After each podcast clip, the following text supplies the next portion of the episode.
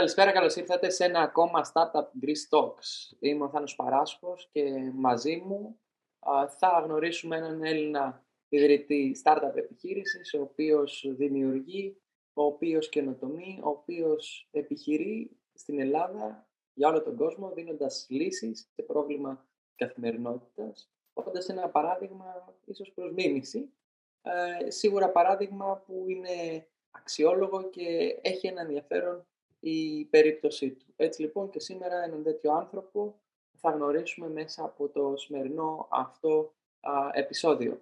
Ε, να πω ότι όλοι εσείς μπορείτε να μας παρακολουθείτε μέσω Facebook και μέσω του Twitter, ενώ μπορείτε να βρείτε περισσότερες πληροφορίες για το Startup Greece ε, και τη δράση αυτή, τα Startup Greece Talks, στο startuppavlagreece.org. Ε, εκεί μπορείτε να δείτε ποιοι είναι οι ομιλητές που παίρνουν μέρος, πώς μπορείτε να συνεισφέρετε στο εγχείρημά μας και άλλες πολλές πληροφορίες. Η συζήτηση φυσικά είναι ζωντανή, οπότε μπορείτε να θέτετε τις ερωτήσεις σας μέσα στα social media και εγώ κατευθείαν θα τις φέρνω στον, εδώ, στο live και θα τα λέμε, θα κάνουμε τις ερωτήσεις στην ουσία στον ομιλητή.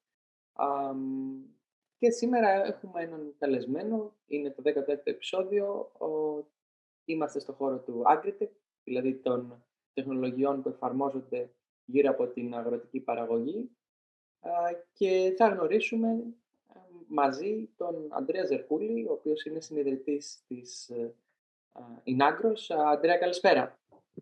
Καλησπέρα σας. Ευχαριστώ πάρα πολύ που με καλέσατε να μοιραστώ εδώ μαζί σας τις εμπειρίες μου τα χρόνια που επιχειρώ τέλος πάντων και με χαρά μου θα μοιραστώ οποιαδήποτε γνώση και εμπειρία μου. Λοιπόν, να πω δύο λόγια για τον Αντρέα. Ο Αντρέας είναι απόφυτος του Πολυτεχνείου στο θύμα των ΙΜΗ, των ηλεκτρολόγων μηχανικών και ήταν από μικρός ενθουσιώδης με κατασκευές κυκλωμάτων μέχρι και σήμερα που ουσιαστικά με αυτό ασχολείται και η εταιρεία η Νάγκρος που έχει στόχο να φέρει την επανάσταση στο, στο χώρο της ε, χρήσης δεδομένων είτε δορυφορικών είτε δεδομένων που συλλέγονται στο χωράφι με σκοπό να δώσουν ένα εργαλείο, έναν τρόπο για να βοηθήσουν τους, το γεωπόνο ή να βοηθήσουν τον καλλιεργητή. Α, ουσιαστικά στόχος της Ινάγκρος, από ό,τι βλέπουμε, είναι να, να κάνει τον αγρότη να μεταβεί, στην, σε, να εξελιχθεί και να μεταβεί στο αύριο, να το πω καλύτερα, να μεταβεί στο τώρα. Α, Αντρέα, πριν ξεκινήσουμε την συζήτηση για την Ινάγκρος, θέλω να, να σου κάνω κάποιες ερωτήσεις γρήγορες για να γνωρίσουμε καλύτερα, όπως για παράδειγμα είναι ε, πώς ξεκινάς τη μέρα σου, καφέ ή τσάι; Καφέ, εννοείται. Καφέ εννοείται. Ναι, ναι. Προετοιμάς το βουνό ή τη θάλασσα; Βουνό, βουνό. Delivery ή μαμά. Δύσκολη ερώτηση, τελευταία delivery. Τελευταία delivery. Ε, και πώς θα καίσεις, με κολύμπι ή με τρέξιμο; Κολύμπι. κολύμπι. Ε, Ελλάδα εξωτερικό; Πολύ δύσκολη ερώτηση πάλι. Ε, δεν ξέρω αν μπορώ να την απαντήσω μονολεκτικά. Ελλάδα θα πω. Ε, πολλές φορές έχω επιλέξει να μείνω, ε, ενώ θα μπορούσα να κυνηγήσω και το νερό μου έξω. Αλλά πιστεύω ότι και στο εξωτερικό είναι πολύ καλό να ζεις κάποια χρόνια κάποιος. Ε, Android ή iOS; Και τα δύο χρησιμοποιώ. Θα πω λίγο περισσότερο το iOS. Ωραία, και να πούμε, μιας και που λες iOS, ε, οποιοδήποτε θέλει, η συζήτηση αυτή μεταδίδεται και στο Clubhouse, οπότε όποιος αυτή τη στιγμή είναι χρήστης ε, iOS συσκευών, μπορεί να ακούσει και να συμμετέχει, να συμμετάσχει στο δεύτερο μέρος της συζήτησης, στο Clubhouse, όπου δίνει τη δυνατότητα να γνωριστούμε, να ανταλλάξουμε απόψεις πάνω στα θέματα τα οποία παρουσιάζουμε ε, κάθε εβδομάδα και φυσικά μπορείτε να γίνετε μέρος στο community μέσα από το Viber, στο, αν γράψετε στο Viber στο search ε, Startup Greece Community θα βρεις πάνω από 450, πάνω από 450 άτομα που ενδιαφέρονται για το χώρο των startups, τον ελληνικό χώρο των startups, είτε θα βρεις άτομα που είναι είτε από Ελλάδα είτε από εξωτερικό. Το 33% αυτών είναι wannabe startups, περίπου το 30% τρέχουν τη δικιά τους startups, ένα ακόμα 25% ε, είναι άνθρωποι οι οποίοι υποστηρίζουν ε, εταιρείες ε, νεοφύης επιχειρήσεις και κάποιο ποσοστό είναι δουλεύουν σε startups ή επενδύουν σε startups. Οπότε μπες στο Startup Greece Community και εκεί θα βρεις ε, το δίκτυο το οποίο μπορεί να σε βοηθήσει να πας στην επόμενη μέρα. Αντρέα, μετά την εισαγωγή και όλο αυτό, θέλω, επανέρχομαι σε σένα και θέλω να μου πεις σχετικά με την Ινάγκρος. Πες μου πότε ξεκινήσατε, πώς ξεκινήσατε, σε τι φάση είστε τώρα; Η ιδέα ξεκίνησε το 2014. Ε, έβλεπα τα συγγενικά μου πρόσωπα που είναι αγρότες να παιδεύονται ε, με τις δουλειές που κάνουν καθημερινά. Ε, έχοντας την επαφή με την τεχνολογία από τη σχολή έλεγα στον εαυτό μου γιατί απλά δεν φτιάχνουν ένα μηχάνημα να τα κάνει αυτά τα πράγματα που κάνουν αυτοί και παιδεύονται. Ε, Παρ' όλα αυτά δεν είχα ασχοληθεί πρακτικά με το θέμα, οπότε μετά από μια πρακτική που έκανα στη Λιβαδιά σε έναν ηλεκτρολόγο μηχανικό τέλος πάντων, που είδα και πρακτικά πώς είναι ένα αρδευτικό σύστημα, πώς δουλεύει, είχαμε εγκαταστάσεις κλπ. κλπ τότε το έδεσα σαν ιδέα στο μυαλό μου. Στη Θήβα, από όπου κατάγομαι, είχα πάει, μου φαίνεται, για καλοκαίρι τότε, γιατί και έμενα για τη διάρκεια της πρακτικής και βρήκα ένα παλιό μου συμμαθητή, ο οποίος ήταν προγραμματιστής. Το συζητήσαμε, του άρεσε και είπαμε, οκ, ε, ας το ξεκινήσουμε. Δεν έχουμε να χάσουμε κάτι. Σαν project για αρχή. Ε, το πήραμε πολύ ζεστά, ξεκινήσαμε αμέσως να φτιάχνουμε ένα prototype. Ε, πήγαμε κατευθείαν ε, σε incubators και χτυπήσαμε πόρτες σε αρκετά και το ένα έφερε το άλλο, εξελίχθηκε η ιδέα, πήραμε feedback, είδαμε το πιλωτικό, είδαμε τι προβλήματα είχε το πιλωτικό, πώς θα μπορούμε να τα ξεπεράσουμε κλπ. κλπ. Και σιγά σιγά μιλώντας με το, με το κοινό μας και μιλώντας και με μέντορες κλπ. κλπ. εξελίχθηκε η ιδέα σε κάτι πολύ πιο μεγάλο από ό,τι είχε ξεκινήσει. Είχε ξεκινήσει σαν, ένα απλός, σαν ένας απλός ελεγκτής για πόδισμα απλά να τραβάει και δεδομένα. Αυτή τη στιγμή το Inagros είναι μια ολοκληρωμένη υπηρεσία για ε, παρακολούθηση καλλιεργειών όπου αποτελείται από δορυφορικά δεδομένα, από επιτόπιες παρατηρήσεις γεωπόνων που εισάγονται στην πλατφόρμα, από alerts τα οποία ειδοποιούν τον αγρότη αν κινδυνεύει να αρρωστήσει το, η καλλιέργειά του από κάποια ασθένεια και τι πρέπει να κάνει. Συνδυάζονται με αισθητήρες, με αρδευτικά συστήματα, οπότε μπορεί να έχει οποιαδήποτε κάλυψη θέλει σε μια τεράστια γκάμα ε, από λειτουργίες για να μπορεί να κάνει την καλλιέργειά του πιο εύκολη. Νομίζω ότι έχει πολύ ενδιαφέρον αυτό και νομίζω ότι και η πρόοδός σας δείχνει ότι ε, υπάρχει κάτι πολύ σημαντικό σαν ομάδα και σίγουρα έχεις, πολλές, ε, πολύ μεγάλη, έχεις αποκτήσει κάποια εμπειρία, μεγάλη μικρή, που βρίσκεσαι σε, σε αυτό τον κλάδο, στον κλάδο του επιχειρήν και των startups και πολύ πιο συγκεκριμένα στον χώρο ε, της, ε, αγρο, το agritech όπως το λέμε, ε, της αγροτικής παραγωγής. Um, σύνδεσέ μου λίγο την όλη σου, το όλο σου background με, το, με αυτό που κάνετε σήμερα.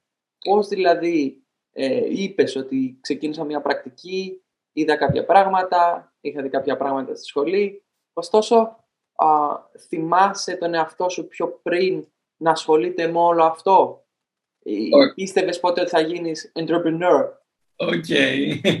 λοιπόν, στο τεχνικό κομμάτι ε, μπορώ να πω ότι είχα μπει από πάρα πολύ μικρός, μικρός όμως, δηλαδή από 12-13 χρονών, γιατί ο πατέρας μου που είναι ηλεκτρολόγος εγκαταστάσεων με, και, και επειδή δεν διάβαζα στο σχολείο, βαριόμουν το διάβασμα, με έπαιρνε ε, στη δουλειά για να μου δείξει ότι υπάρχει ή ο δρόμος του διαβάσματος ή ο δρόμος της κούρασης. Στο μυαλό του έτσι το είχε, οπότε ε, μου, μου το μετέδωσε έτσι.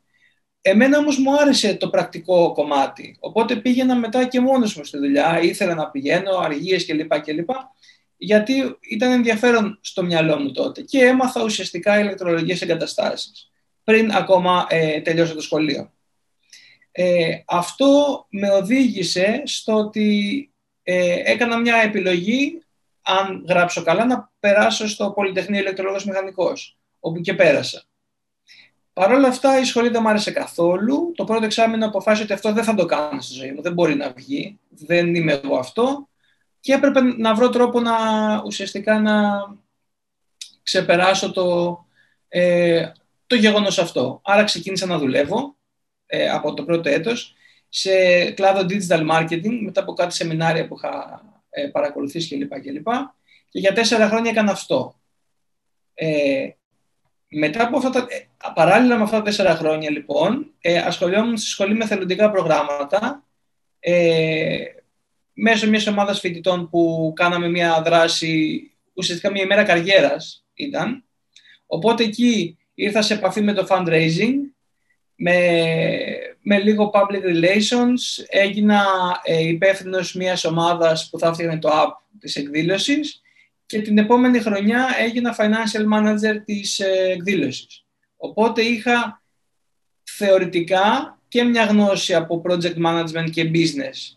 Ε, οπότε όταν παρετήθηκα από τη δουλειά, από τη δουλειά που έκανα, ε, έτυχε αυτό με την πρακτική, στο καλοκαίρι το κενό τέλος πάντων, και αποφάσισα ότι ίσως είναι η ώρα να κάνω το πρώτο μου βήμα, το επιχειρηματικό. Ε, δεν είχα καμία ιδέα από business business για να πω ότι θα το τρέξω, οπότε θεωρώ ότι ήταν μια άγνοια κινδύνου ε, στο βήμα που έγινε. Παρ' όλα αυτά ε, θεωρώ ότι δεν είπα κανείς ότι γίνεται χωρίς κόπο, αλλά πιστεύω ότι απέκτησα τις κατάλληλες γνώσεις στην πορεία και με πολλά λάθη και με πολύ ξύλο εντός εισαγωγικών. Ε, απέκτησα τις βασικές γνώσεις για να μπορούμε να στηρίξουμε την εταιρεία μέχρι στιγμής. Επειδή μιλάμε για τα πρώτα βήματα και το πώς και τη μετάβαση και την άγνοια και το ότι μπαίνει σε κάτι ξένο το οποίο ίσως αλλιώς το περιμένεις, ίσως αλλιώς σου έρχεται. Α, ποια είναι τα, τα πρώτα βήματα που ακολουθεί κανείς, ποια βήματα ακολουθήσατε εσείς και πώς βρήκατε τους πρώτους σπόρους για να, τους πρώτους πελάτες; Το, το πρώτο βήμα που κάναμε ασυναίσθητα, επειδή ήμασταν και οι δύο co-founders από τεχνικό background, ήταν να πούμε ότι όχι, θα φτιάξουμε prototype. Που αυτό ήταν τύχη που το αποφασίσαμε day one. Ε, οπότε είπαμε πόσα λεφτά χρειαζόμαστε. Χρειαζόμαστε 100 ευρώ για εξοπλισμό. 50-50 παραγγέλνουμε εξοπλισμό κατευθείαν την ίδια μέρα. Ε, το επόμενο βήμα ήταν να πάμε να χτυπήσουμε πόρτες σε incubators του ΟΠΑ, του ΕΒΑ κλπ. κλπ. Μέσα από αυτή τη διαδικασία γίναμε πολύ πιο δυνατοί γιατί ε, λάβαμε feedback το οποίο ήταν πέρα από τον περίγυρό μας που είναι λίγο ε, κατ' εμέ φτιαχτό το αν θα πας να, ζη, να ζητήσεις feedback από ένα φίλο σου, από ένα γνωστό σου, από ένα θείο σου, whatever. Ε, οπότε πήραμε ένα πολύ ε, σοβαρό feedback. Μας έφεραν ε, σε επαφή με άτομα, με άτομα που επιχειρούσαν στον ίδιο κλάδο χρόνια. Μάθαμε ε, insights από τον κλάδο, την αντιμετώπιση κλπ. κλπ. Ε, μας βοήθησαν πολύ στην διαχείριση όλου αυτού, δηλαδή στο, να μας δώσουν τα εργαλεία να μπορούμε να ε, οργανωνόμαστε πιο εύκολα, το να μας ε, πιέσουν λίγο παραπάνω να προλάβουμε deadlines για το prototype και τα σχετικά. Οπότε αυτό μας βοήθησε πάρα πολύ. Ήταν το νούμερο ένα. Αν μπορούσα να το κατατάξω κάπως. Προφανώς είναι πολύ σημαντικό και να υπάρχουν και χρηματικοί πόροι στο όλο εγχείρημα, πράγμα το οποίο δεν είχαμε από την αρχή, βάζαμε από την τσέπη μας. Ωστόσο, ε, καταφέραμε μετά από ε, δύο χρόνια ε, να έχουμε λάβει μια μικροχρηματοδότηση και να πούμε ότι ανοίγουμε εταιρεία. Κερδίσαμε και κάποιους μικρούς διαγωνισμούς, οπότε και μαθευτήκαμε και πήραμε και κάποια έξτρα χρήματα της τάξης των 1.000-2.000 ευρώ, που ήταν ενέσεις ουσιαστικά ε, ρευστότητες για αυτό που θέλαμε να κάνουμε. Οπότε πρακτικά ε, η εταιρεία άνοιξε το 2017 ε, και από τότε ουσιαστικά συνεχίσαμε development και οι πρώτοι πελάτες άρχισαν και έρχονται φέτος, για να καταλάβεις. Ε, Παρ' όλα αυτά είμαστε πολύ ευχαριστημένοι γιατί έχουμε κάνει αρκετά πιλωτικά και πιλωτικά μεγάλης κλίμακας, που αυτό ήταν μεγάλη τύχη που το καταφέραμε, για να έχουμε να δείχνουμε ένα case, ότι σε αυτό που πηγαίνουμε να πείσουμε ότι το έχουμε δουλεύει, έχει δουλέψει και, και προχωράει. Αυτά μέχρι τώρα μιλάμε τώρα για κάποιους sensors, τους οποίους ε, είναι μια τεχνολογία την οποία έχετε αναπτύξει, έχετε φτιάξει κάποιο λογισμικό το οποίο συνδέεται, πολλά δεδομένα. Θέλω να μου μιλήσεις λίγο για το τεχνολογικό κομμάτι όλου αυτού και αν πρέπει, πού βρίσκεται το πελάτη σε αυτό. Δηλαδή, πρέπει πρώτα να κάνεις κάποια πιλωτικά και να δεις πώς δουλεύει ε, ή μπορείς να το σχεδιάσεις, να σχεδιάσεις μια λύση την οποία κάθεσαι τη φτιάχνεις όπως θα καθόσουν σε ένα εργαστήριο και να, να δούμε λίγο το κομμάτι των, θα δούμε στη συνέχεια το κομμάτι που βρίσκουμε σένσορες, που βρίσκουμε εξοπλισμό, που μπορούμε να βρούμε συνεργάτες για, για τέτοιου είδους εγχειρήματα, γιατί έχει αρκετή, αρκετό κομμάτι και στο hardware αλλά και στο software. OK, okay. τέλεια ερώτηση. Λοιπόν, ε, η πρώτη μας ιδέα ήταν να φτιάξουμε ένα κλειστό ε, σύστημα με σένσορες για, για τις ανάγκες μας, που θα είναι στάνταρ και θα εγκαθίσετε στο χωράφι ε, κάθε ε, παραγωγού όταν μας ζητούσε ας πούμε να γίνει συνδρομητής και από αυτά τα δεδομένα, θα, από αυτούς τους αισθητήρες θα παίρνουμε δεδομένα για να βγει το σύστημα αποφάσεων που θα έχει στην ηλεκτρονική πλατφόρμα. Αυτή η σκέψη έπεσε σε τείχο πολύ γρήγορα μόλις κάναμε το launch της πρώτης έκδοσης.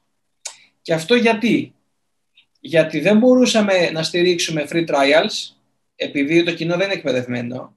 Άρα για να πάω να στηρίξω εγώ ένα free trial έπρεπε να βάλω λεφτά από την τσέπη μου, να πάω να εγκαταστήσω τους αισθητήρες και αν δεν του αρέσει μετά από λίγο καιρό να πάω να τους ξυλώσω. Που θα έχουν χαλάσει στο βάλε βγάλε λίγο, οπότε δεν θα ήταν ακριβώς μία επένδυση που την έκανα μία φορά και μετά θα, θα ουσιαστικά να κυκλωνόταν. Άλλο πρόβλημα με αυτό είναι ότι συνειδητοποιήσαμε ότι κάθε παραγωγός έχει διαφορετικές ανάγκες. Όσο περίεργο και αν φαίνεται, κάθε χωράφι έχει διαφορετικές ανάγκες. Ε, οπότε για αυτούς τους λόγους, ε, όταν σκάσαμε σε αυτόν τον τοίχο, κάναμε ένα βήμα πίσω και είπαμε, πολύ ωραία, καλοί αισθητήρες, τέλειο το Internet of Things, πολύ ακριβό, για Ελλάδα ειδικά ε, σε μεγάλο ποσοστό απλησίαστο. Πρέπει να βρούμε τρόπο να δώσουμε την υπηρεσία που θέλουμε στον τελικό χρήστη ε, με, πιο, ε, με πιο οικονομικό και πιο εύκολο τρόπο. Πώς ήταν, ποιος ήταν αυτός ο τρόπος; Δορυφορικά δεδομένα. Βρήκαμε ε, δορυφόρους που ασχολούνται με το Agritech ε, στην Ευρωπαϊκή Ένωση Πόσους βρίσκω; Ε, το πρωί θέλω να πάρω πρόσβαση σε δεδομένα. Πόσους βρίσκω; Google. Εμείς Google ψάξαμε πολύ. Μιλήσαμε με κάθε εταιρεία ξεχωριστά να δούμε τι κάνει για να δούμε τι μας ταιριάζει. Γιατί όταν πας να χτίσεις ένα, ε, ένα δικό σου προϊόν δεν μπορείς να εξαρτάσαι από έναν συγκεκριμένο ε, προμηθευτή. Όπως ξέρεις, είναι πολύ ρίσκι. Οπότε έπρεπε να μιλήσουμε με διάφορους, να βγάλουμε ένα κοινό ε, μοτίβο και να μπορούμε να εντάξουμε πολλές τέτοιες εταιρείες σε περίπτωση που ε, κάτι πήγαινε στραβά. Οπότε ψάξαμε, βρήκαμε ποιες είναι αυτές οι εταιρείες στην Ευρωπαϊκή Ένωση που καλύπτουν την Ευρωπαϊκή Ένωση, γιατί είναι και από την Αμερική κάποιες. Ε, μιλήσαμε μαζί τους, είδαμε τον τρόπο διασύνδεσης και απλά καταλήξαμε σε δύο για αρχή, για να ε, έχουμε ένα backup. Εκεί ουσιαστικά παίρνεις το API και τραβάς δεδομένα για συγκεκριμένα. Ακριβώς. πούμε στο API, έτσι.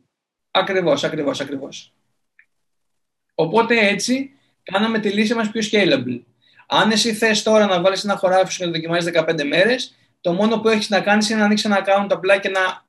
Ε, ο counter στον κώδικα να δουλεύει για 15 μέρες. Είναι τόσο απλό. Ούτε αισθητήρες, ούτε εγκαταστάσεις, ούτε έξοδο, ούτε τίποτα.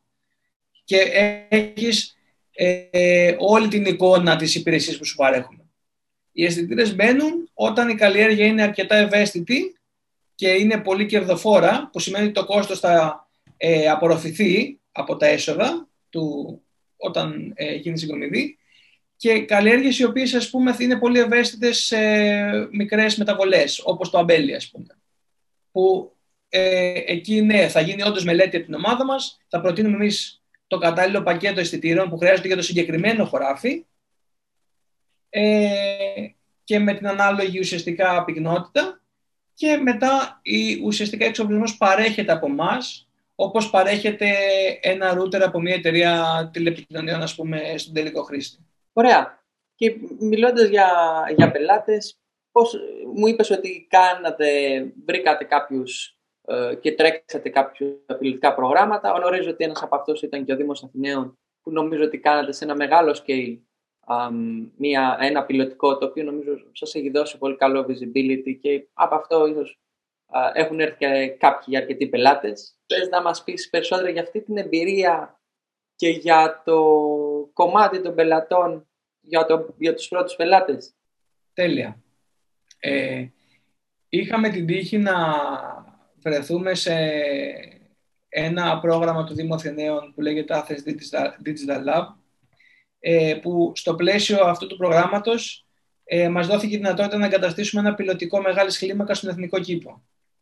Αυτό μας βοήθησε σε πάρα πολύ ε, μεγάλο βαθμό γιατί ε, κάναμε τα πειράματά μας με σε πραγματικό ε, πεδίο, ε, με, πραγματική, ε, με ζήτηση πραγματικών αναγκών από την πλευρά του Δήμου, άρα ε, ουσιαστικά υπήρχε συνεχές feedback και ε, αναπροσαρμογή. Ήτανε μέσα στην Αθήνα, άρα ό,τι χάλαγε, το, ήμασταν 10 λεπτά από το γραφείο να πεταχτούμε, οπότε δεν έπρεπε να κάνουμε μετακινήσεις άμα κάτι έσκαγε στο μαραθώνα, να πρέπει να πάμε μαραθώνα ε, να το διορθώσουμε. Οπότε με αυτή τη δυνατότητα δοκιμάζαμε πολλά πράγματα, γιατί το hardware, χωρίς να θέλω να αποθαρρύνω κανέναν, σαν case study για startup είναι πολύ βαρύ. Ε, μπορεί να το έχεις φτιάξει μια μέρα, όλα τέλεια, να, πας, να το εγκαταστήσεις και να μην δουλέψεις τίποτα. Και να σε βαράει ο ήλιο στους 40 βαθμούς και να πρέπει να είσαι με το λάπτοπ να κάνεις troubleshooting και να σε τσιμπάνε τα κουνούπια. Και είναι δηλαδή πολύ περίεργο. Ωστόσο, ε, με αυτόν τον τρόπο δοκιμάσαμε πράγματα για να βελτιώνουμε συνέχεια το hardware για να γίνει και πιο εμπορικό ε, και ήταν μέσα στην Αθήνα αυτό το πράγμα. Οπότε ήταν ό,τι, ό,τι καλύτερο για μας. Προφανώς και ε, είχε ε, μεγάλη αναγνωρισιμότητα και από τα μέσα και από αυτά και ε, μας βοήθησε και στους πελάτες, όπως λες ε, Θάνο, τους πρώτους πελάτες, γιατί το πρώτο ραντεβού που κάναμε δεν ήταν στο γραφείο μας, ήταν μια βόλτα στον Εθνικό Κήπο. Οπότε ήταν πολύ πιο εύκολο να πιστεί κάποιος από τη στιγμή που περπατούσε σε ένα μνημείο ιστορικό της Αθήνας που είχε το σύστημά μας και έβλεπε στο κινητό εκείνη την ώρα τι γίνεται, πώς ποτίζεται, τις καταγραφές και τα σχετικά. Οπότε ναι, ναι μας βοήθησε πάρα πολύ στους πρώτους πελάτες. Και μας βοηθάει ακόμα δηλαδή. Δεν είναι ότι ε, άλλαξε κάτι. Πώς προσεγγίζω τώρα τον πελάτη μου, τι πρέπει, να, τι πρέπει να κάνω για να βρω πελάτη; Πάω χωράφι, χωράφι, πάω σε πολύ μεγάλες εταιρείες; Ποιος είναι ο δρόμος στον οποίο ακολουθώ; Ωραία. Υπάρχουν δύο δρόμοι. Ο... Και εμείς προσπαθούσαμε να, να, να βελτιώσουμε και τους δύο. Ο πρώτος δρόμος είναι B2B. Πάω σε εταιρείες που έχουν από κάτω συμβεβλημένους αγρότες. Οπότε, αν πίσω την εταιρεία, που η εταιρεία καταλαβαίνει την έννοια της επένδυσης, ε, την έννοια της απόσβεσης, την έννοια του κέρδους πολύ καλύτερα, αν πίσω δηλαδή το στέλεχος εταιρείας που το οργανώνει, μετά το να περάσει στους αγρότες είναι ε, πανεύκολο. Γιατί το το επιβάλλει κατά κάποιο τρόπο. Και σε περιολές περιπτώσεις τους το χρηματοδοτεί κιόλας. Γιατί έτσι βελτιώνεται η ποιότητα του προϊόντος που παίρνει τον αγρότη, μπορεί να έχει έλεγχο σε κάθε στάδιο κλπ. κλπ. Έχει πάρα πολλά ωφέλη μια εταιρεία. Αυτός είναι ένας δρόμος ο οποίος ε, είναι μικρός σχετικά γιατί είναι μετρημένα στα δάχτυλα οι εταιρείες που το κάνουν στην Ελλάδα αυτό αλλά είναι πολύ καλό ξεκίνημα ας το πούμε έτσι. Ο άλλος δρόμος του να πιάνουμε κάθε αγρότη ξεχωριστά είναι απίστευτα δύσκολος. Γιατί θέλει πολλά άτομα, πρέπει να είσαι με το αμάξι συνέχεια όλη μέρα σε κάθε περιοχή, γιατί δεν μπορείς να τους βρεις από τα social αυτό το κοινό ή από το ίντερνετ. Αυτό που σκεφτήκαμε εμείς είναι το εξής, ότι κομβικό σημείο για κάθε αγρότη είναι ο γεωπόνος του. Οι γεωπόνοι έχουν, είναι πιο λίγοι σε, ε, σε αριθμό και είναι πιο ε, σταθερά located, ας πούμε. Δηλαδή, ξέρουμε τα ορισμένα ε, καταστήματα είναι αναπόλυ.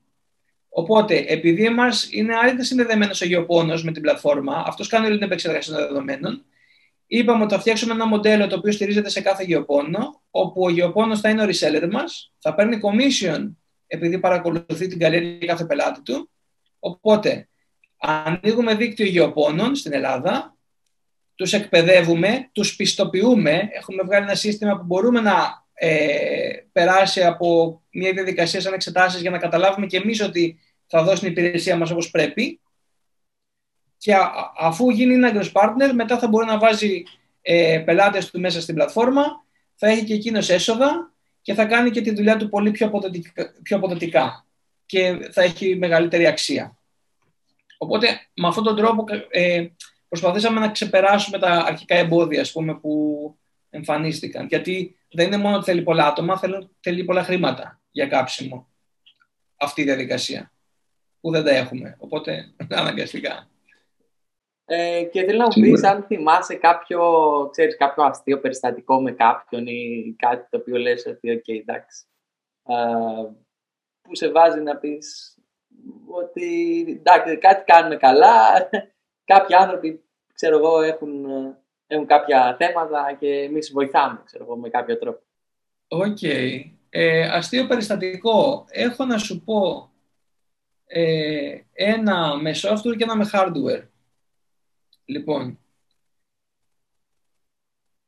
στο προηγούμενο lockdown είχαμε δώσει δωρεάν ε, συνδρομές μέσω του Υπουργείου Ψηφιακής Πολιτικής σε όλους τους αγρότες της Ελλάδας για ένα διάστημα δύο μηνών για να βοηθήσουμε και εμείς όλη την κατάσταση που ήταν πρωτόγνωρη για όλους.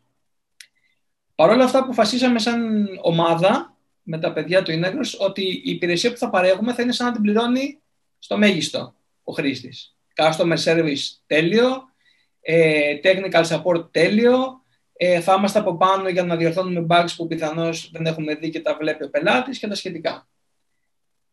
Με παίρνει μια μέρα τηλέφωνο ένας κύριος ο οποίος μου λέει ότι το σύστημά σας δεν δουλεύει καθόλου καλά και μήπως να το διορθώσετε γιατί ε, θα κάψετε πολύ κόσμο. Και προσπαθώ εγώ να του πω, οκ, ευχαριστώ για το feedback, τι ακριβώς δεν δουλεύει για να το διορθώσουμε και μου λέει έβαλα χθες στο χωράφι μου που σημειωτέον είχαμε βάλει να ε, μπορεί να βάλει ο χρήστης στο χωράφι του μέσω γεωγραφικού μήκους και πλάτους να καταχωρήσει σημεία. Ε, οπότε καταχώρησε το χωράφι του και του βγάζε ενώ ήταν κάπου θυμάμαι τώρα προς Καρδίτσα, Τρίκαλα του βγάζε ότι έχει θερμοκρασία 50 βαθμούς και η υγρασία 0 δηλαδή ήταν ξέρω τελείως Μπαίνουμε, μπαίνω εγώ στο μετεό επιτόπου, βλέπω την περιοχή, μπαίνω στο ERP δηλαδή, βλέπω σε ποια διεύθυνση έχει δηλώσει, μπαίνω στο μετεό να δω, καμία σχέση θερμοκρασία.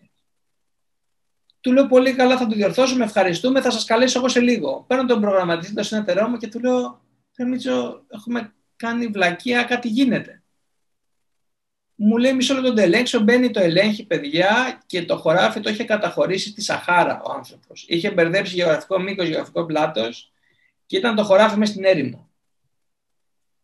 Προφανώς και δεν το είχε παρατηρήσει. Ε, οπότε λέω: OK, okay, ηρεμούμε ότι δεν έχουμε κάνει εμείς την βλακεία. Παίρνω τηλέφωνο τον άνθρωπο, του εξηγώ το λάθος, το διορθώνουμε επί τόπου και όλα καλά. Και μετά από αυτό βάλαμε τρία βήματα ακόμα για να επιβεβαιώσουμε ότι το χωράφι θα καταχωρηθεί σωστά. Γιατί δεν ήταν και τόσο προφανές όπως το σκεφτόμαστε εμείς με το μυαλό μας. Αυτό ήταν το ένα, ένα αστείο περιστατικό που μας είχε σοκάρει και ένα άλλο αστείο περιστατικό με το hardware που από τις πρώτες εγκαταστάσεις που κάναμε πιλωτικές.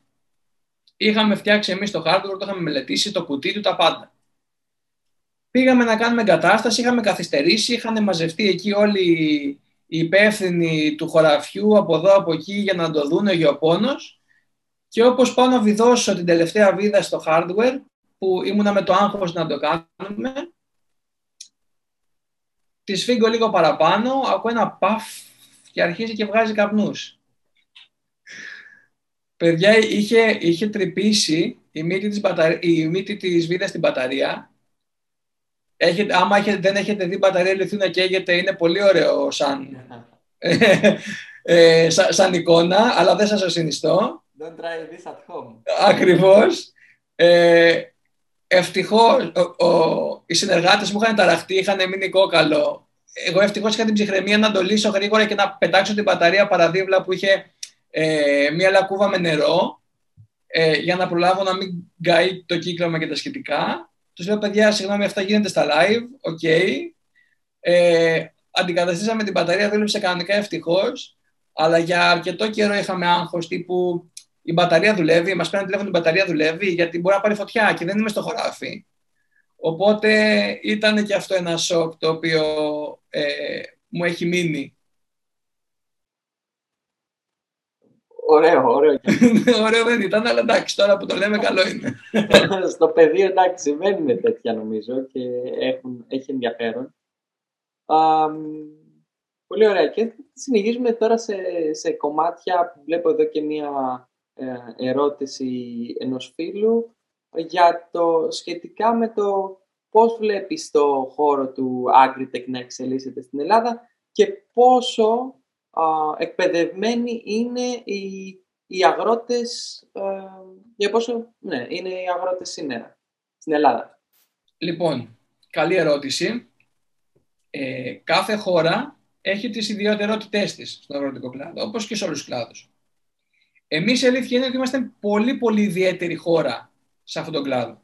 Και γιατί; Γιατί ε, υπάρχουν, υπάρχει μικρός κλήρος, δηλαδή λίγα στρέμματα ανά αγρότη σε σχέση με άλλες χώρες, όπου αυτό ουσιαστικά καθιστά τις επενδύσεις πιο δύσκολες, γιατί όταν μιλάμε για μικρό κέρδος δεν θα πάει όλος να κάνει μεγάλη επένδυση. Ε, το έδαφος είναι περίεργο και θα σας, δεν σας λέω άσχετα πράγματα, θα σας το κουμπώσω όλο μαζί να σας πω για την εξέλιξη της γεωργίας ακριβίας. Σίγουρα θα δούμε πάρα πολλά κομμάτια ε, να εξελίσσονται στο κομμάτι του Internet of Things, δηλαδή αισθητήρες, ε, δίκτυα με αρδευτικά συστήματα κλπ. Ακριβώς σπόρα ακόμα όμως για την Ελλάδα, θεωρώ, και για το, τη στραματική έκταση που έχει ο μέσος αγρότης οι δορυφόροι αρχίζουν και ε, αυξάνονται που ασχολούνται με τη γεωργία. Οπότε θα έχουμε περισσότερα δεδομένα, καλύτερης ποιότητας και πιο συχνά. Αυτό είναι πολύ θετικό, είναι πιο οικονομική λύση και καλύπτει πάρα πολύ κόσμο. Ε, φυσικά θα υπάρχουν ρομπότ, θα, θα έρθουν και από το εξωτερικό ρομπότ που κάνουν συγκομιδές, ε, που ραντίζουν drones, που και αυτά είναι πολύ ακριβά τώρα ε, και απαιτούν ε, ειδική, ε, ουσιαστικά ειδικές γνώσεις για να τα πετάξεις. Ε, όμως, σκεφτείτε το εξής. Πείτε ότι, ας πούμε, στην Αγρότικα, πριν δύο χρόνια που είχα πάει, υπήρχαν κάτι τρακτέρ τα οποία ήταν full αυτόνομα, ήταν μέσα σαν Τέσλα, πήγαινε μόνο του με GPS, δεν είχες το οδηγό, δεν είχες τίποτα. Έκανε το χωράφι ό,τι ήθελες και εσύ καθόσουν και έκανες άλλες δουλειές. Αυτό όμως σκεφτείτε ότι έχει κατασκευαστεί για Αμερική, για Ολλανδία, για Γερμανία, που έχουμε εκτάσεις οι οποίες μπορεί να είναι 200-500 στρέμματα ενιαίες, ισιωμένες, ε, αψεγάδιαστες. Αν πάρετε αυτό το τρακτέρ και το βάλετε σε ένα χωράφι στη Λάρισα, έχει του μπάρει σε 10 λεπτά. Γιατί δεν μπορεί να διαβάσει προφανώς την πέτρα που θα βρει ή που θα εκεί που οργώνει, ας πούμε, να, να βρει κανένα βράχο και να σηκωθεί σούζα. Εδώ μέσα είσαι στον τρακτέρ και πάλι το γλιτώνεις οριακά. Ε, οπότε λοιπόν θα υπάρξει τεράστια αύξηση τεχνολογίας, όμως σε κάθε χώρα η τεχνολογία που θα χρησιμοποιείται θα βασίζεται στις ανάγκες της. Και εδώ οι ανάγκες μας δεν είναι για τέτοια ε, τεχνολογία ακόμα. Ε, και ως προς την εκπαίδευση του κοινού, ε, δεν θα σας πω για Ελλάδα, θα σας πω για Ευρώπη, γιατί αξίζει να υποθούν τα νούμερα σε όλη την Ευρωπαϊκή Ένωση μόνο το 5% των αγροτών είναι κάτω των 35 χρονών, που σημαίνει ότι το μέσος όρος αγρότη είναι 55 χρόνων και μόνο το 8% από όλο τον πληθυσμό των αγροτικών είναι ε, εκπαιδευμένος, καταρτισμένος δηλαδή πάνω στη δουλειά που κάνει. Όλοι οι υπόλοιποι είναι εμπειρικοί. Φανταστείτε λοιπόν τώρα να πρέπει να, πείσεις, να, να, να πρέπει να πείσουμε έναν άνθρωπο που είναι στα 50 του για 30 χρόνια κάνει τη δουλειά χειρονακτικά όπως την έμαθα από τον πατέρα του, που πιθανώς μπορεί να μην έχει καν smartphone τώρα, έτσι. Δεν μιλάμε. Πείτε ότι έχει smartphone. Οι περισσότεροι δεν έχουν, έχουν κινητό με κουμπιά. Άρα δεν έχει νόημα να μπούμε στη διαδικασία να εκπαιδεύσουμε σε applications και εφαρμογές εκείνο το κοινό. Ακόμα και smartphone έχει, δεν έχει μάθει να δουλεύει το smartphone. Και είναι πολύ σημαντικό αυτό. Εμείς έχουμε μάθει να δουλεύουμε με τον υπολογιστή. Πολλοί δεν έχουν μάθει από προηγούμενες γενιές. Οπότε αμέσως κατεβάζουν ρολά και σου λένε ότι όπα, όπα, αυτό δεν πρόκειται να το μάθω ποτέ, δεν το έχω συνηθίσει, μου παίρνει δεκαπλάσιο χρόνο, άρα δεν το κάνω. Παρ' όλα αυτά, για καλή μας τύχη, η Ευρωπαϊκή Ένωση με τις καινούργιες κοινές αγροτικές πολιτικές θα επιβάλλει την τήρηση δεδομένων ε, από τις καλλιέργειες από εδώ και πέρα για να τις κάνει πιο φιλικές προς το περιβάλλον, να μην υπάρχουν ε, ε, υπερκαταναλώσεις σε φυσικούς πόρους, ε, να ελέγχεται η ποιότητα, να μην γίνονται παρασπονδείς κλπ. κλπ. Αυτό αναγκαστικά θα εκπαιδεύσει ε, τους αγρότες, όσοι θέλουν να παραμείνουν αγρότες εν τέλει, στη χρήση αυτών των τεχνολογιών. Ναι, θα το κάνουν, θα τους πάρει λίγο παραπάνω χρόνο, αλλά επειδή είναι αναγκασμένοι, είναι μονόδρομος. Θέλουν όμως, ξέρεις, ε, αυτό που ότι είναι μόνο το 5% είναι πολύ σημαντικό και ε, μπορεί να το έχετε ανοιχνεύσει κι εσείς. Πώς το βλέπεις, η νέα γενιά θέλει να ασχοληθεί με τη γεωργία, ε, ενδιαφέρονται για αυτό το κομμάτι, βλέπεις κάτι να φθήνει ή ή πιστεύεις ότι πολύ μεγάλες εταιρείες θα αναλάβουν όλη αυτή τη, όλο αυτό τον κλάδο; Ε, δεν είναι κάτι απ' όλα, είναι όλα όμως αυτά που είπες, γιατί; Μεγάλες εταιρείες προφανώς και θα επενδύσουν. Είναι το μοντέλο της Αμερικής αυτό. Στην Αμερική έτσι δουλεύει χρόνια. Ε, η νέα γενιά που μπαίνει τώρα στην αγροτική παραγωγή, έχω παρατηρήσει ότι είναι ε, πολύ συνειδητοποιημένα άτομα τα οποία όμως είναι και φούλ εκπαιδευμένα. Δηλαδή έχουν σπουδάσει αυτό που θα κάνουν.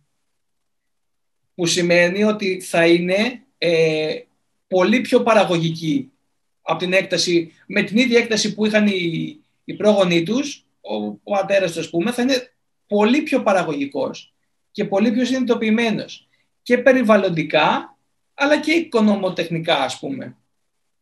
Ε, λίγοι πάνε προφανώς γιατί υπάρχει μεγάλη συγκέντρωση στα αστικά κέντρα. Δηλαδή, το να γυρίσεις πάλι πίσω στο χωριό σου ε, δεν είναι μόνο θέμα αποκατάστασης, είναι και θέμα τρόπου ζωής, θεωρώ. Δηλαδή, λίγοι παίρνουν την απόφαση. Ε, Παρ' όλα αυτά, τα τελευταία χρόνια φαίνεται ότι αυτό το ποσοστό αυξάνεται. Συν του ότι ε, υπάρχει διαδοχή. Δηλαδή τώρα ο 55 θα πάρει σύνταξη σε 10 χρόνια. Δεν θα βάλει το παιδί του από τώρα, ενδεχομένως, όταν όμως πάρει σύνταξη κάποιος πρέπει να αναλάβει τα χωράφια αυτά. Οπότε είναι λίγο, το, είναι λίγο περίεργο το, το πώς θα εξελιχθεί. Αλλά προφανώς και το σενάριο με τις εταιρείες είναι πολύ πιθανό. Είμαστε εδώ, θα το δούμε νομίζω. Και ναι, εννοείται. Στη δικιά σας εταιρεία και στο ο, ε, ανταγωνιστικό πλεονέκτημα που έχετε, ρωτάει μία φίλη. Ποιο είναι το ανταγωνιστικό πλεονέκτημα έναντι άλλων λύσεων; Πολύ ωραία. Ε, εμείς στηριζόμαστε σαν ανταγωνιστικό πλεονέκτημα στο ότι ε, δίνουμε ακριβώς την πληροφορία που μπορεί να επεξεργαστεί κάθε χρήστης, χωρίς πολλά πολλά. Δηλαδή, ο παραγωγός θα πάρει την πληροφορία της εταιρείας μας αλλά και το γεωπόνο που συνεργάζεται, ε, θα παίρνει την κομμάτι αυτό. Το άλλο βασικό κομμάτι είναι ότι δεν έχουμε μια λύση η οποία είναι για όλους. Είναι 100% προσωποποιημένη. Άλλες ανάγκες έχω εγώ, άλλες ανάγκες έχει ένας άλλος ε, παραγωγός κλπ. κλπ. Εμείς ουσιαστικά δημιουργούμε μια tailor-made λύση για κάθε περίπτωση. Και μέσα στο πακέτο των ανταγωνιστικών πλέον εκτιμάτων μας, ας πούμε, είναι ότι η λύση μας εφαρμόζεται σε οποιοδήποτε εγκατάσταση υπάρχει σε καλλιέργεια αυτή τη στιγμή. Δηλαδή, αν θες να αυτοματοποιήσεις το αποτιστικό σου σύστημα και είναι απαρχαιωμένο, αλλά για να το εξελίξεις θες ας πούμε 100.000 ευρώ, που λέει ο λόγος. Δεν θα σου πω εγώ ότι για να κουμπώσεις το σύστημά μου πρέπει να, πάρεις, να κάνεις αυτή την επένδυση και έρχομαι μετά. Είναι ότι θα κουμπώσουμε με αυτό που θες, που έχεις, όμως να ξέρεις ότι η ακρίβεια είναι αναλογική. Δηλαδή θα, θα έχεις και τα, την, ουσιαστικά τις ανάλογες απώλειες. Ε, έτσι λοιπόν αυτά τα τρία που ανέφερε έτσι γενικά, σαν συνδυασμός είναι κάτι που μας διαφοροποιεί γιατί αντιμετωπίζουμε κάθε πελάτη ξεχωριστά με βάση ανάγκες του και το ε, πόσα θέλει να επενδύσει για να το συμφέρει. Δεν, θέλω να, ε, δεν θέλουμε να, να τους παίρνουμε τα χρήματα για να μας βρίζουν μετά, ότι OK, okay, ναι, αλλά ε, όλο το κέρδος το φάγαμε σε εσάς. Θέλουμε να είμαστε σύμφωνοι από την αρχή ότι ε, τόσο είναι η επένδυση, τόσο θα είναι το εκτιμόμενο κέρδος σου για να σε συμφέρει και εσένα, να με συμφέρει και εμένα. Είναι να είμαστε όσο το δυνατόν πιο fair γίνεται. Έχει σημασία νομίζω αυτό και το κομμάτι, έτσι νομίζω ότι μπορεί να πας μπροστά και όταν, ειδικότερα αν έχεις ένα μακροπρόθεσμο πλάνο, δηλαδή κάποιες, ε, η συνεργασία να αποφέρει και στις δύο πλευρές και νομίζω ότι οι, τέτοιες συνεργασίες είναι αυτές που χρειάζονται και πάνε μπροστά α, τις επιχειρήσεις. Ε, θα περάσω τώρα στην αγαπημένη μου ερώτηση, που έρχονται πολλοί φίλοι και μου λένε «Ρε Θάνο, τώρα α, θέλω να σκέφτομαι τι startup θα μπορούσα να ξεκινήσω» και σε ρωτάω εσένα α, σε ποιο κλάδο βλέπεις ευκαιρίες ή και κάποια ιδέα, κάποια πρόταση που θα κάνει σε κάποιον που θέλει να ξεκινήσει. Ωραία. Όντως, ε, είναι ερώτηση πολύ ε, την έχουμε ακούσει πολλές φορές και η απάντηση δεν είναι ε, κάτι στάνταρ για μένα. Το πρώτο που έχω να πω σε αυτό είναι το εξής. Όποιος θέλει να ασχοληθεί με startup, ε, με νέες εταιρείες κλπ. κλπ. Καλό θα είναι να μην κοιτάξει ποιος κλάδος είναι sexy ή έχει potential αυτή την περίοδο. Να κοιτάξει σε ποιο κλάδο είναι ειδικός έχει δουλέψει, έχει μάθει και έχει εντοπίσει τα προβλήματα ε, που έχει ο κλάδος και να δώσει λύσεις σε αυτά τα προβλήματα. Ένας κλάδος που τώρα μπορεί να, είναι, ε, να έχει potential, μπορεί να έρθει ένας COVID-20 και να τον διαλύσει μέσα σε έξι μήνες. Αν δεν έχεις βάση στον κλάδο που ε, θες να επιχειρήσεις για να καταφέρεις να το ξεπεράσεις αυτό, που θα είναι ένα εμπόδιο από τα χιλιάδες που θα έχεις, τότε στο δεύτερο, τρίτο κύμα έχεις γκρεμιστεί. Οπότε ε, η πρότασή μου εμένα είναι ότι ε, όπου εντοπίσεις το πρόβλημα στον κλάδο που δουλεύεις, εκεί πήγαινε να το λύσεις. Γιατί αν ας πούμε και εγώ τώρα, όπως είπε και ο Χρήστος στην προηγούμενη ομιλία, ε, εντοπίσουμε ας πούμε που είναι κοινός τόπος αυτό, ότι τα ηλεκτρικά αυτοκίνητα τώρα από εδώ και πέρα και οι φορτιστές και τα σχετικά είναι τεράστιο trend και θα έχει μεγάλη ανάπτυξη. Εγώ δεν έχω καμία σχέση με αυτό. Αν πάω να επενδύσω εκεί, το πιο πιθανό είναι τα μούτρα μου. Και είναι κρίμα. Οπότε αυτό έχω να πω.